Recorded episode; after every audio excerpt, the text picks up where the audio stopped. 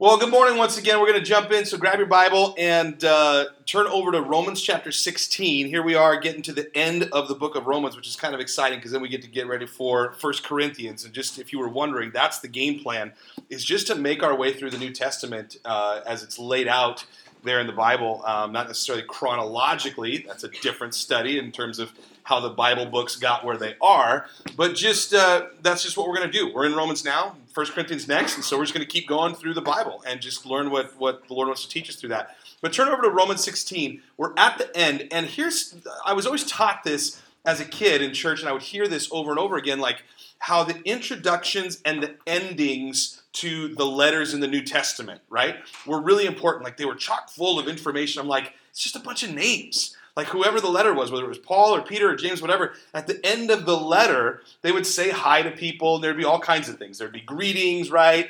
And they would be like, hey, send my love to so and so, and tell this person that I really am happy for them. Uh, there would also be things like warnings that the author of that letter would, would send out hey, watch out for this guy, he's not behaving correctly, or this person needs to sort of get their act together, that kind of a deal the author of those letters would make various requests, right? At different times, Paul would say, Hey, here I am stuck in this place. Would you send me my study books or would you send me my coat that I left in this city, right? Things like that, which, which is just really, really common and, and simple.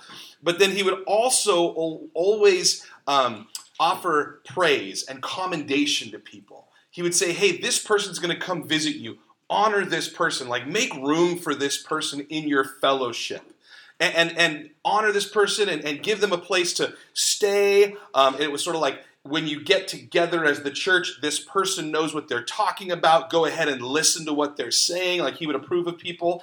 And then Paul would always specifically offer a benediction, a prayer of blessing upon the church that he was writing to. And that all sort of comes from the, the, the end of the letter, the salutation of the letter, right? And, and so each each letter as you read through, there are those elements. Now, again, like I said, as a kid, I was always told, like, it's really important to read the end of the letter. There's a lot of stuff there. And as I would read through, I'd be like, it's just the guy saying bye, see you later, right? It was just real simple and sort of official.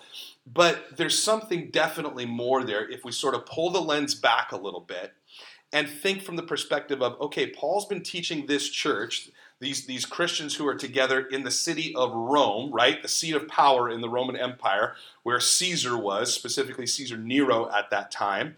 And, and Christians were this, at that time, this fringe little sect of religious people who were following this carpenter uh, from the Holy Land and, and going like, no, this guy is the Messiah. He's the one that God has sent to redeem our lives back to God's possession. Like, this is a big deal this Jesus guy, right? And some of the indication of, of, who Paul is talking to in this letter is not just the gathered together church like us, we're gathered together, followers of Jesus coming together, but specifically the members of that gathering. There's a lot of indication that they were part of the Roman government. People who were part of Caesar's own household, guards who, who worked in his prisons, those kinds of things who had been converted, who had heard about Jesus. Somebody had shared the gospel with them. And even from their place in, in Rome, in Caesar's empire, they had become Christians. And so Paul was talking to a really diverse group of people, very different than the people that he would have been talking to in, let's say, Jerusalem, right? Who had that Jewish Jewish history and that sort of tradition already built in in this belief in a monotheistic religion, right? Like Judaism is.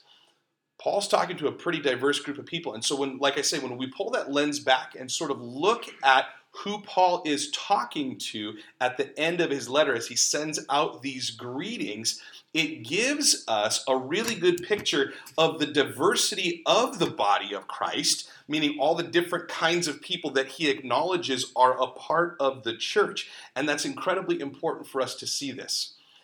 Because what it does is it allows us to acknowledge that within the gathering of the church, the people who make up the church, there's an incredibly wide spectrum. There's a diverse group of people that God calls to be a part of his kingdom and then empowers by his Holy Spirit to use for the exact same purpose. Tons of different personalities, different strengths, different weaknesses, different struggles, different experiences, different stories, all brought together to do the exact same thing, and that is to fulfill two things. As a follower of Jesus, there are two things that we are called to fulfill. Number one is the Great Commandment. We are called as followers of Jesus to fulfill the Great Commandment, and the Great Commandment is this love God and love others. That's it. That's what Jesus says. Everything that has been written in the Old Testament, all of the law, everything the prophets were calling the nation of Israel to, it was summed up in these two statements, but that he included as one commandment love God and love other people. That's what we're called to do. That's the first thing.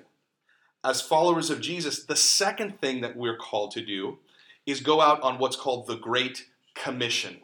The Great Commission, that is to go out into all the world and make disciples, not just make converts or believers, but disciples, people who are saying, I'm going to turn my life over to Jesus and follow him. I'm actually going to do what Jesus says I'm supposed to do. Now, I'm going to muck it up and I'm going to mess it up and it's going to be dirty and it's going to be messy and there's going to be false starts and there's going to be uh, just shipwrecks along the way.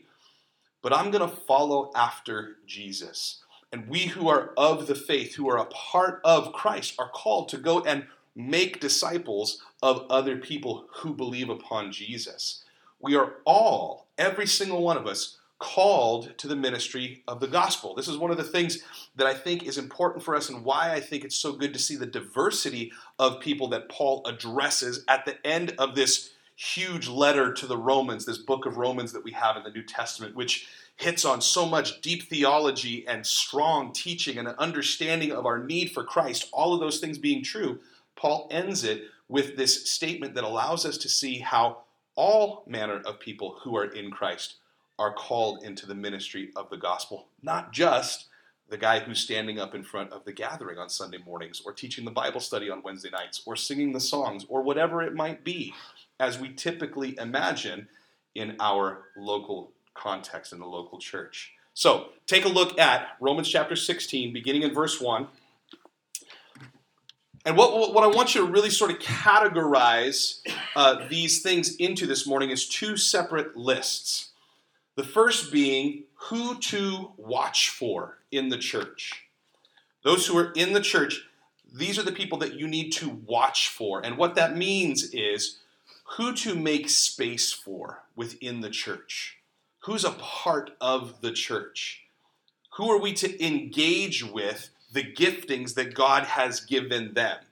This is what Paul is talking about in this first section of Romans chapter 16, verse 1. So let's take a look at this first section. Romans 16, 1 says, I commend to you our sister Phoebe, a servant of the church at Cenchreae, that you may welcome her in the Lord in a way worthy of the saints, and help her in whatever she may need from you for she has been a patron of many and of myself as well. Greet Prisca, also known as Priscilla, and Aquila, my fellow workers in Christ Jesus, who risked their necks for my life, to whom not only I give thanks, but all the churches of the Gentiles give thanks as well. Greet also the church in their house. Greet my beloved Epaenetus, who was the first convert to Christ in Asia. Greet Mary, who has worked hard for you. Greet Andronicus and Junia, my kinsmen and my fellow prisoners. They are well known to the apostles, and they were in Christ before me. Greet Ampliatus, my beloved in the Lord. Greet Urbanus, our fellow worker in Christ, and my beloved Stachys. Greet Apelles, who is approved in Christ. Greet those who belong to the family of Aristobulus. Greet my kinsman Herodian. Greet those in the Lord who belong to the family of Narcissus. Greet those workers in the Lord, these other two names that I can't pronounce. Greet the beloved Persis, who has worked hard in the Lord. Greet Rufus, chosen in the Lord. Also his mother, who has been a mother to me as well. And then he lists all the other names that I can't read. And the brothers and sisters who are with them. And then he goes on in verse 16 and says, Greet one another with a holy kiss. All the churches of Christ greet you. tons of names that sound obviously very ancient and not ones that we use, unless you're pregnant, ready to have a baby. Some name suggestions, perhaps. You look through here, a lot of a lot of names you don't hear that much these days. I would assume, maybe in Greece. But I want you to first take a look at who to watch out for in the church. Paul begins by listing a name here, the name of Phoebe, and he says, "I commend to you our sister Phoebe, a servant of the church at Cenchreae. The word servant there is diakonos. It's where we get our word deacon. And all that means is deacon simply means servant. Phoebe was a servant of the church. And so, the first type of person or group of people that I want you to understand Paul is commending in the diversity of the body of Christ is women.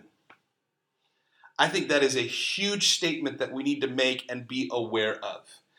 Because one of the criticisms that people have of Christianity a lot of times is that Christianity and that the God of the Bible is somehow sexist, that he doesn't like women, that he excludes women to the advantage of men and places men up here in a high position and women down here in a low position. That accusation is completely false and has no merit.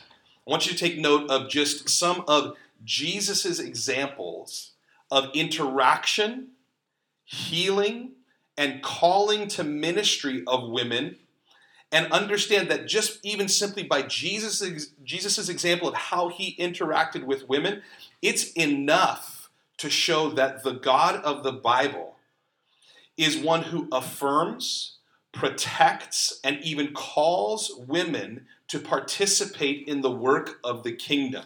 At, at the time of Jesus' ministry, Jewish custom and culture and tradition excluded women from participation in synagogue worship. When they would come to synagogue and sit and be a part of the service, women weren't allowed to participate. They could merely be spectators along sort of the sides of the walls and sit back, and they couldn't actively participate in worship or anything else that took place in the synagogue. And, and they were definitely not allowed in the temple, the place of worship, except for what was called the court of women. They were sort of stuck over here to the side and said, You can't go beyond the boundaries of this area that we leave for you. Jewish culture at that time socially discouraged men and women from having conversation. And, and just in general, even like husbands and wives. It wasn't encouraged to have this like dialogue and conversation with husbands and wives. And in regard to any type of public display, for a man and a woman to speak publicly was incredibly frowned upon. This is the culture that Jesus is raised in, and this is the culture that he is ministering in. And that's not even to mention, that's not even to mention the inequity of the application of the law. When Jesus showed up and started teaching on things like marriage and divorce, sexual immorality, adultery, those manner of things, the reason he caused such a stir is because he was teaching things that flew in the face of the way that God's law had been applied to the people. He was teaching the true intent and heart of the law, not the way that it had been wrongly interpreted by the Pharisees and the scribes. See, it was in, in that Jewish culture, only men could have adultery committed against them. They were the ones who had rights in the marriage. It was commonly accepted that a man, even if he was the husband of a wife, might go see a temple prostitute and there would be no repercussion for him. But if a woman were caught in some type of indiscretion, she would be taken out and stoned to death. There was no protection for a woman in that environment. Now, Jesus comes along and he begins to show a completely different example of how to interact with and treat women. Just take note of several examples, all backing up the idea that God is for women and desires women to be a part of not only his kingdom, but his ministry as well. Jesus in John chapter 4 spoke with the woman at the well who had five previous husbands and was currently living with a guy that she wasn't married to. And Jesus takes time and speaks to this woman and interacts with this woman and talks about how he himself is the one that is going to be the one that is worshiped. And, and he explains this to her, and, and she says, I perceive that you're a prophet because you know things about me and because you're speaking about this role that you have in, in worship. And she goes out into the city, back into the city, and starts telling people. This woman goes out and starts telling people about who Jesus is. When the disciples come along and see that Jesus was having this conversation with this woman, they're like, Lord, is everything okay here? Like you could almost pick up the, the, the sound and the tone of their voice as they ask that question Lord, is everything all right? Why? Because he's talking to a woman out in public. Unheard of at that time. Jesus affirmed relationships with women in this regard. He accepted the invitation of his friend Martha to come to her home and have dinner. Luke chapter 10. There's two things to learn from this. Luke chapter 10, he, he accepted Martha's dinner invitation, a woman inviting a man to come over to dinner. Right? And it was a party, it wasn't some, some, some inappropriate relationship, but regardless, again, socially unheard of at that time. In that same story, Luke chapter 10, Mary is used as an example to the entirety of the church for us to look at and go, Mary is this example of one who seems to get it, who seems to understand what the relationship with Jesus is all about. It's not just about running around doing stuff, right? Filling up our time with work. Mary is sitting at Jesus' feet and just soaking it in just spending time with Jesus, listening to his words, listening to what he's saying to her. And she's commended for that. She's the example of what we're supposed to be doing in our in our walk with the Lord is just sit and listen to Jesus. The last example I want to use is, is again another one that was culturally important at that time. Mark chapter 5. Jesus heals a woman it says, who had an issue of blood, that she had been bleeding nonstop for a long period of time. And as Jesus was pushing through the crowd, this woman, in a great act of faith, simply reached out and touched the hem of his garment. And Jesus said he felt power go out from him, and he turned around and said, Who was it that touched me? Now, the reality is, is Jesus knew who touched him. He knew what was going on, but he wanted to give her an opportunity to say it publicly and say, It's me, Lord. I need you to heal me. And Jesus touches this woman who, by Jewish law, and by the custom of that culture, because she had this issue of blood flow, was unclean, meaning that anything she touched was now defiled and needed to be ceremoniously cleansed. And yet Jesus allowed her to touch him, the one who is perfect and not defiled by anything. And Jesus looks at her and says, Daughter, your faith has saved you. Go your way and be healed even in those simple four examples, of which there are many more, we see and, can understand and perceive that Jesus recognizes women. He didn't work in his ministry, he didn't heal to the exclusion of women. Oftentimes, women were the, were the ones who sort of first understood who Jesus was and what was going on. Just think about the tomb, right? Who did he appear to first, right? Mary and some other women. And, and it was just like, you guys who were already doing the thing that was probably what the men should have been doing, showing up at Jesus' tomb, bringing things to anoint his body, those kinds of things, right? You go tell the boys, I've resurrected, I'm back. Tell them to meet me in Galilee. They're a little slow, they're a little behind the curve, but you ladies who are on top of the ball and know what's going on, you guys go tell the boys what's up.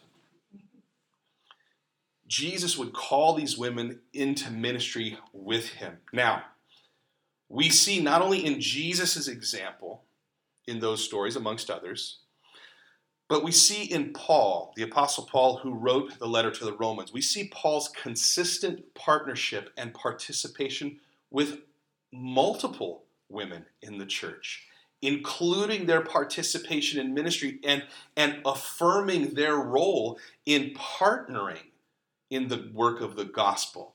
That is an affirmation from both Jesus and the Apostle Paul that we need to take in and just go, yeah, There's value here in this room, and not just because of the guy who's standing up in front of the room teaching the Bible study.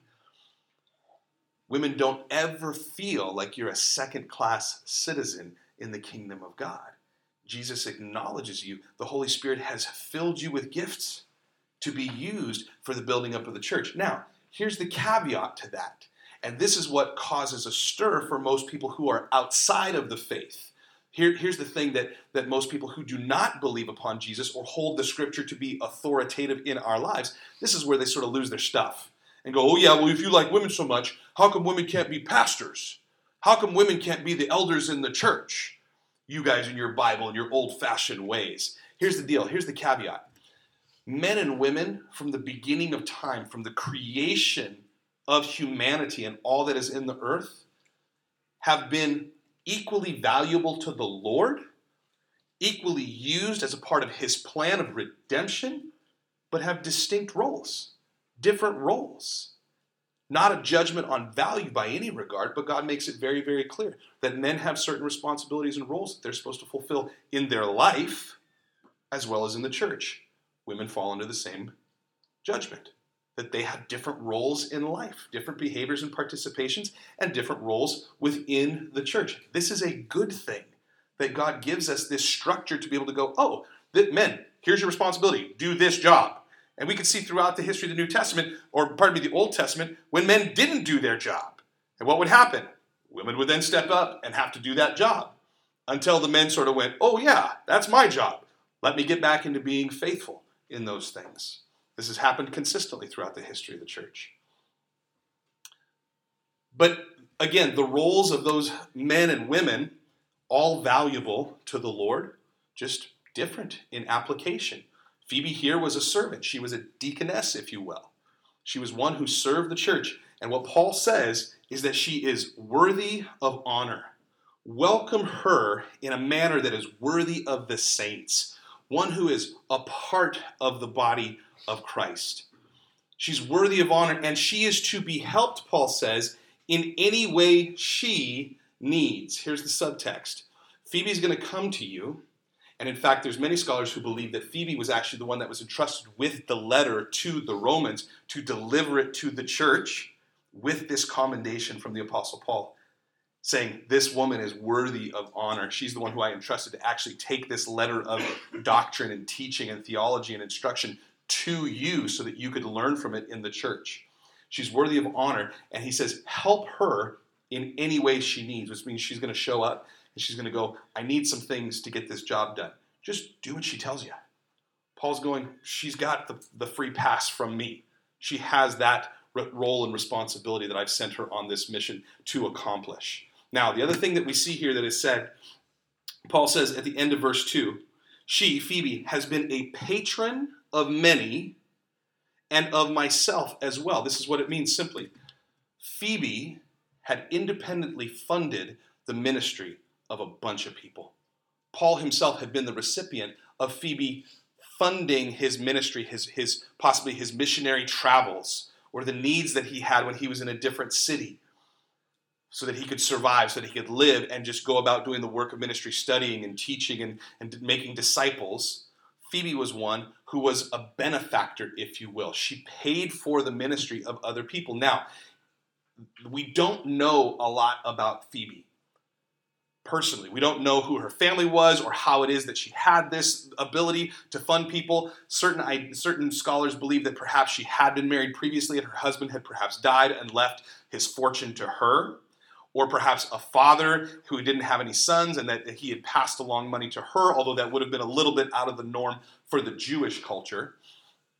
But regardless, there is historical record of women, even within the Jew, Jewish culture, who were treated like royalty, like they were almost princesses, kind of a thing, and they were allowed to have and amassed great wealth and were able to be independent financially. And so what we know is, is that Phoebe, the indication here being that she is single, not married at this time, able to go on various missionary endeavors, and had the resources to be able to help other people do the same thing. That's powerful. That's an important thing to understand because it affirms two things. If, if all of that, if we take that and, and consider all of that, it allows us to affirm two things as we, as we move off of this topic. But that Paul and Jesus and the Lord Himself, obviously, call women to be a participant in the kingdom and in the ministry, as well as single people.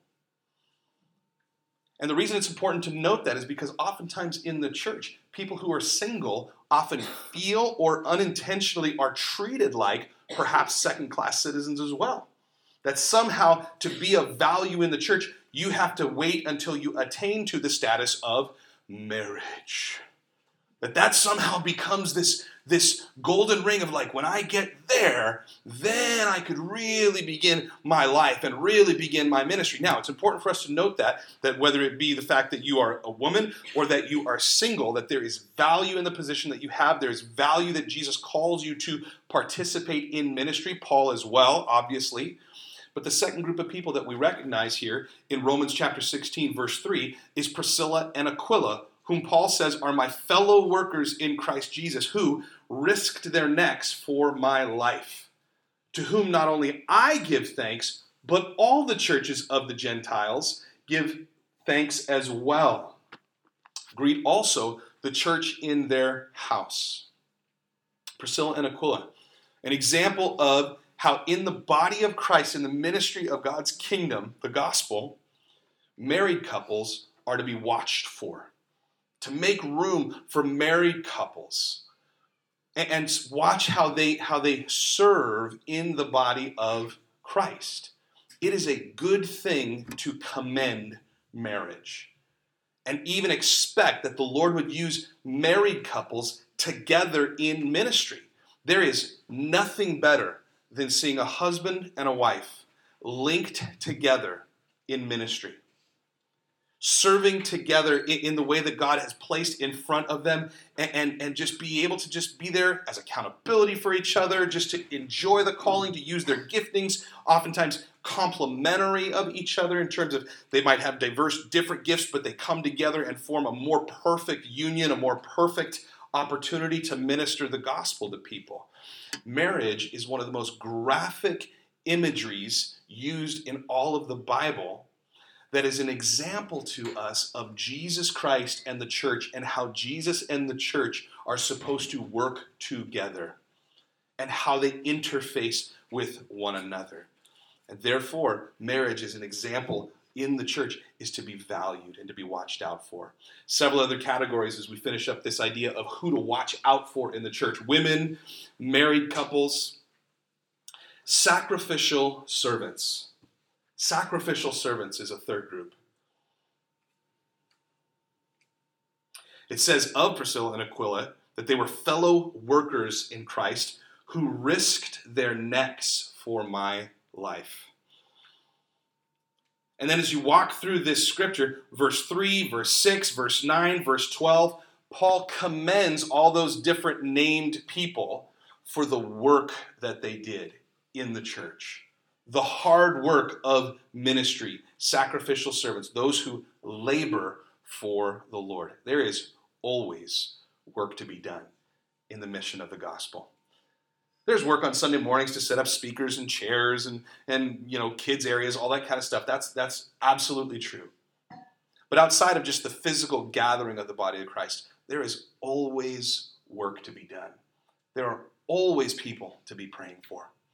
There are always people to be welcoming in and having fellowship with and building one, one another up. There are always people to be trying to host with hospitality, strangers, those who we don't know well, inviting them in and welcoming them to become a part of the body of Christ by sharing the good news of the gospel with them. Paul commends sacrificial servants. Paul also commends, if you look at verse 5, new converts. Paul says, uh, Greet my beloved Epaenetus, who was the first convert to Christ in Asia.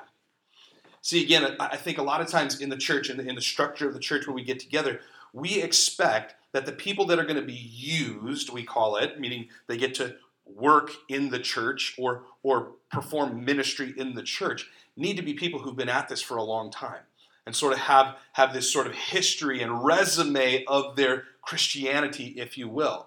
And the reality is, is that Paul, in this one statement, makes, makes a, a bold proclamation that, hey, listen, a new convert is to be watched out for in the church. Man, we want people who are new to the faith. They are the direct result of the, of the ministry of the gospel, new converts. So watch out for them because they're valuable to us.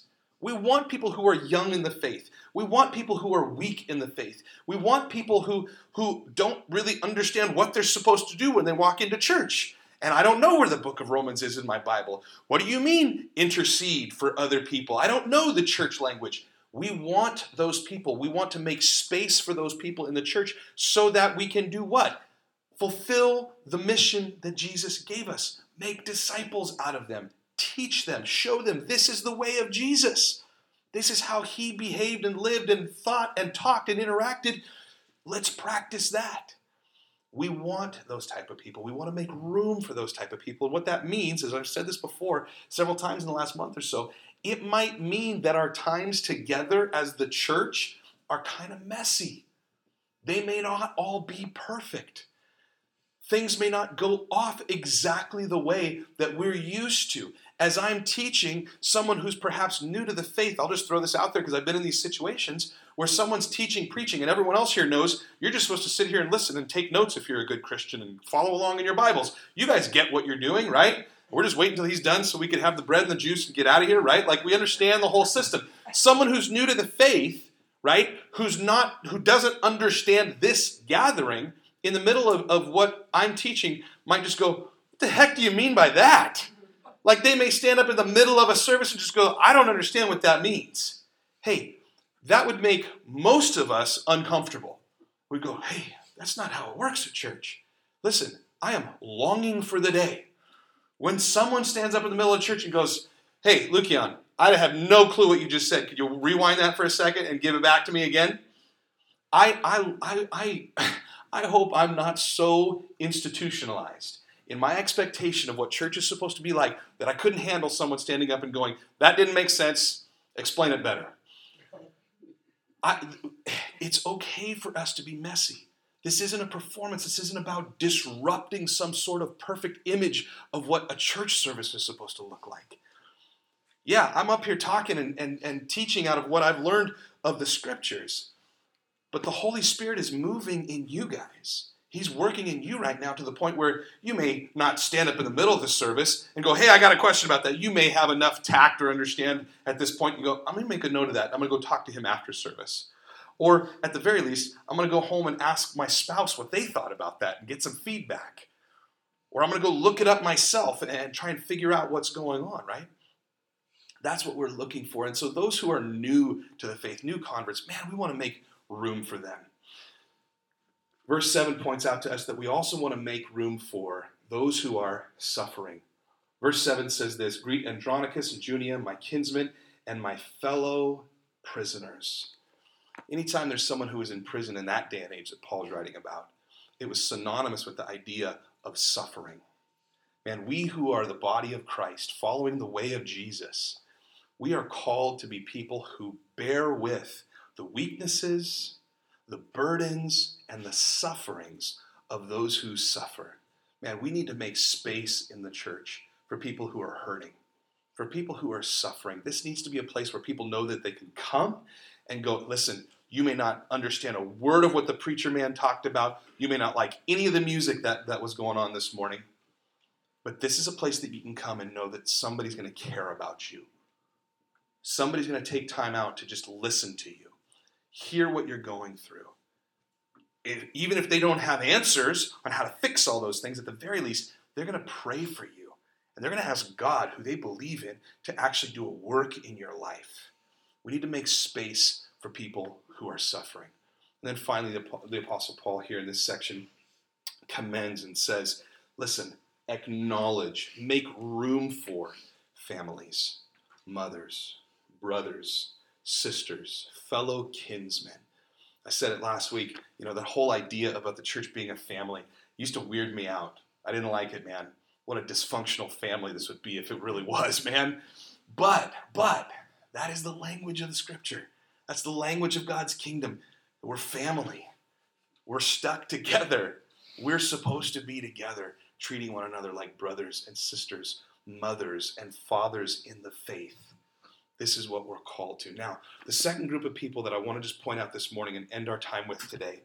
The first is who to watch, who to watch out for or who to look for, right? Who to watch for, pardon me, let me say that correctly. Who to watch for, who to make space for, who to engage with in the church. The second group of people that Paul talks about here are people to watch out for, or very specifically, who to avoid. Now, that in and of itself is perhaps a strong statement because we oftentimes times think of the church as the place where everybody's welcome. Why would we avoid anyone at church? We want everybody here, right? Well, let's take a look and see what the Apostle Paul says in verse 17. Romans 16, verse 17, Paul also says, I appeal to you, brothers and sisters, meaning I beg you, to watch out for those who cause divisions and create obstacles contrary to the doctrine that you have been taught. And he finishes that statement by saying, Avoid them. For such persons do not serve our Lord Christ, but their own appetites, and by smooth talk and flattery, they deceive the hearts of the naive. For your own or for your obedience is known to all, so that I rejoice over you. But I want you to be wise as to what is good, and innocent as to what is evil. The God of peace will soon crush Satan under your feet. The grace of our Lord Jesus Christ be with you. There's two groups of people that the Apostle Paul says you need to specifically avoid.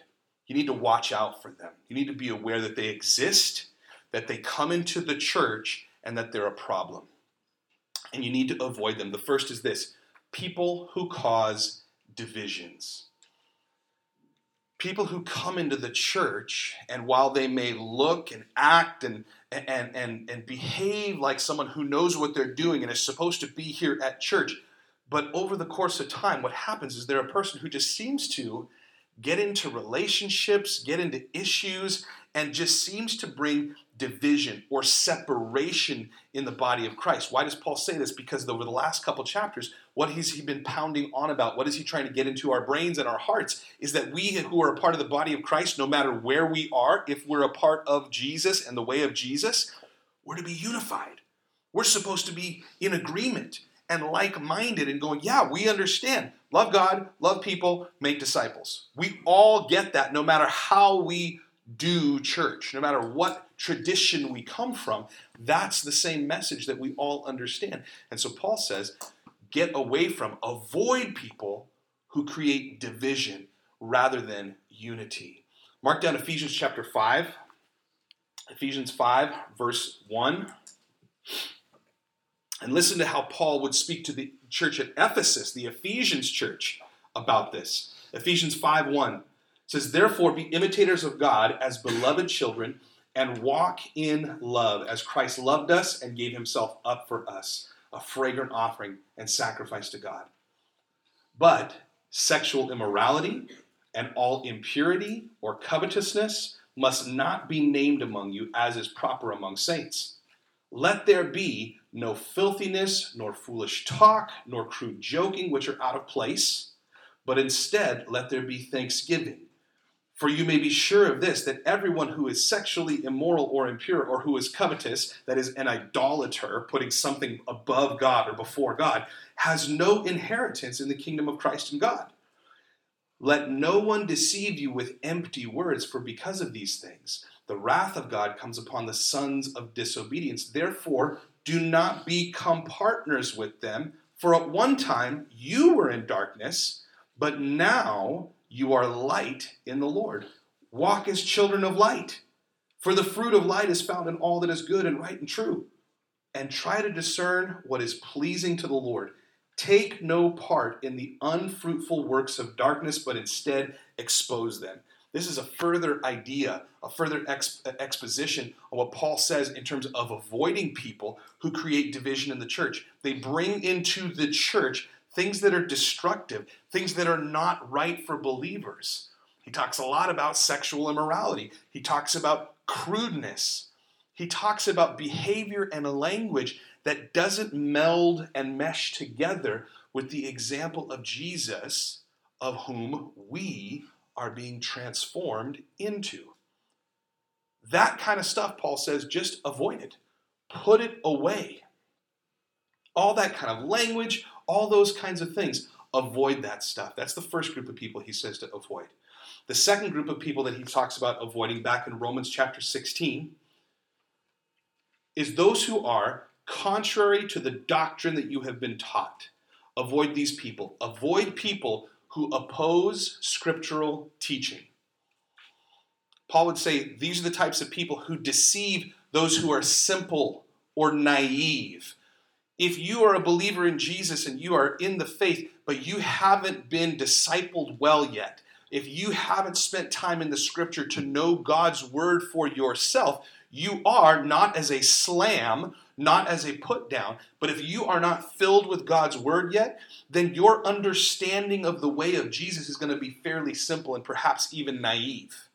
And so, you, as a follower of Jesus, need to be cautious that what you are listening to and whose example you are following is someone who aligns with God's word and not someone who's trying to take you away from what has already been taught in Scripture. Paul would even say at the beginning of the book of Galatians if an angel were to appear to you and preach to you a different gospel than the things that we have already written to you, Paul would say, We've already written all the things that you need to understand about Jesus. If an angel were to appear to you and tell you something different, let him be accursed. Anathema. Let him be cut off and put away. Don't listen to anything other than what has already been faithfully delivered to you. And Paul would say, avoid those kinds of people. Here's how to, that applies for us. This is happening left and right all over the Christian church throughout the world. That as culture changes, as culture grows, as, as the world sort of, sort, sort of shifts and changes over history, then oftentimes Christians who are, uh, who are confronted with the idea of social change feel this burden to somehow make the Bible relevant to our day and age. And so they take the parts of the Bible that the world doesn't like and they just take it out and they remove it and go, God can change with the times. He's a God who, who created everything, and so he knew that culture was going to shift, and we were going to gain these new understandings of sexual dynamics, and we knew that there was going to be different understandings of what, what real uh, life is about. And so we can change the Word of God as we move forward through culture and history. Paul would say these are the kinds of people who oppose scriptural teaching, avoid them, have nothing to do with them. Now, we find that hard to do in the church. To, to conduct discipline in this way because it feels like we're being mean. It feels like we're being rude to tell someone, hey, what you're teaching is wrong. It doesn't match up with the Bible. Yeah, but who who who says it does, doesn't match up? Who says it can't? God does. It's in the Bible.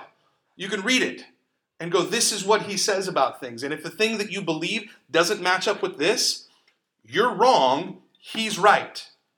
It's as simple as that. That is not a popular voice. That is not a popular opinion. That's not how you make friends and win influence with people, so to speak. But it is the way that the history of the church has absolutely turned the world upside down is by maintaining the veracity and the truth of what God has already given us in the scripture. And we're told explicitly that in the church, if someone keeps pushing those things, keeps trying to veer away from what scripture says, we who are in the church are called to cut them off until they repent. Until they go, yeah, you know what, that was dumb, that was a mistake.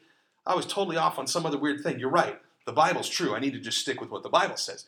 When they repent, great, welcome them back in. But until they repent, you don't allow them to come into the fellowship and try and poison and separate people out from the, from the fellowship. We finish with this idea in Romans 16. Paul says in verse 19, For your obedience is known to all, so that I rejoice over you. But I want you to be wise as to what is good and innocent as to what is evil.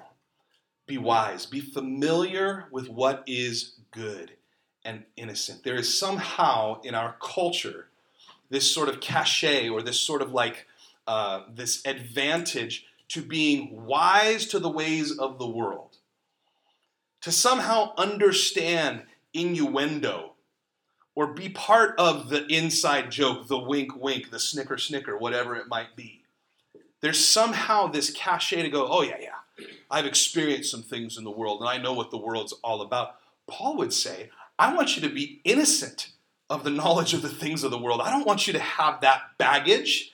I don't want you to have to have gone through those heartbreaking things that give you that knowledge. Rather, he says, I want you to be innocent or ignorant, unaware of what is evil.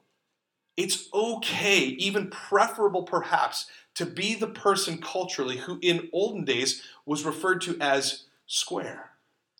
There's a great song from the 80s. It says, it's hip to be square. Let's just be honest about that. Paul would say, I want you to be ignorant of evil. Man, I just don't want you to touch that stuff or know, the, know those things. It is to be desired to not be familiar with vulgarity. That's what we should desire is a purity in our lives. Yep, you guys are goody two shoes. You don't watch those movies, you don't listen to that music, you don't use that language. Yeah, we don't. It's just not a part of who we are. We don't want to be that way. We want to be innocent in those things. I've said I'm going to finish twice. I'll say it a third time and mean it this time. Paul finishes this statement in verse 20 by saying, The God of peace will soon crush Satan under your feet. The grace of our Lord Jesus Christ be with you. In all things, we have a desire to do what is right, to follow after Jesus. I said it earlier, but it's true, and I'll say it again. Man, that's going to come in fits and starts. The evidence of someone who's truly saved is, is exactly what Scripture talks about that when they fall down, they simply get back up again. When they feel as though they've failed completely morally or sexually or, or even in, just in their thoughts or how they've talked to one another, not fulfilling the law of love, the law of Christ, man, the person who truly has had their heart changed is the one who continues pursuing Jesus, who gets up again and again and again. In verse 27, Paul says, To the only wise God be glory forevermore through Jesus Christ. Amen. God's identity and God's purpose are completely linked to his glory. Nothing about who God is or what he does can be separated out from his glory. God is love. That's how we like to describe him a lot of times. God is love. That's the entirety of who he is. Yes, God is love but the root and the manifestation of every identifying character trait of who God is. Every predestined action, every decision, every motivation of God comes from God's priority to be glorified in all of the earth. And so Paul ends his letter to the Romans by saying, To the only wise God be glory forevermore through Jesus Christ. Amen.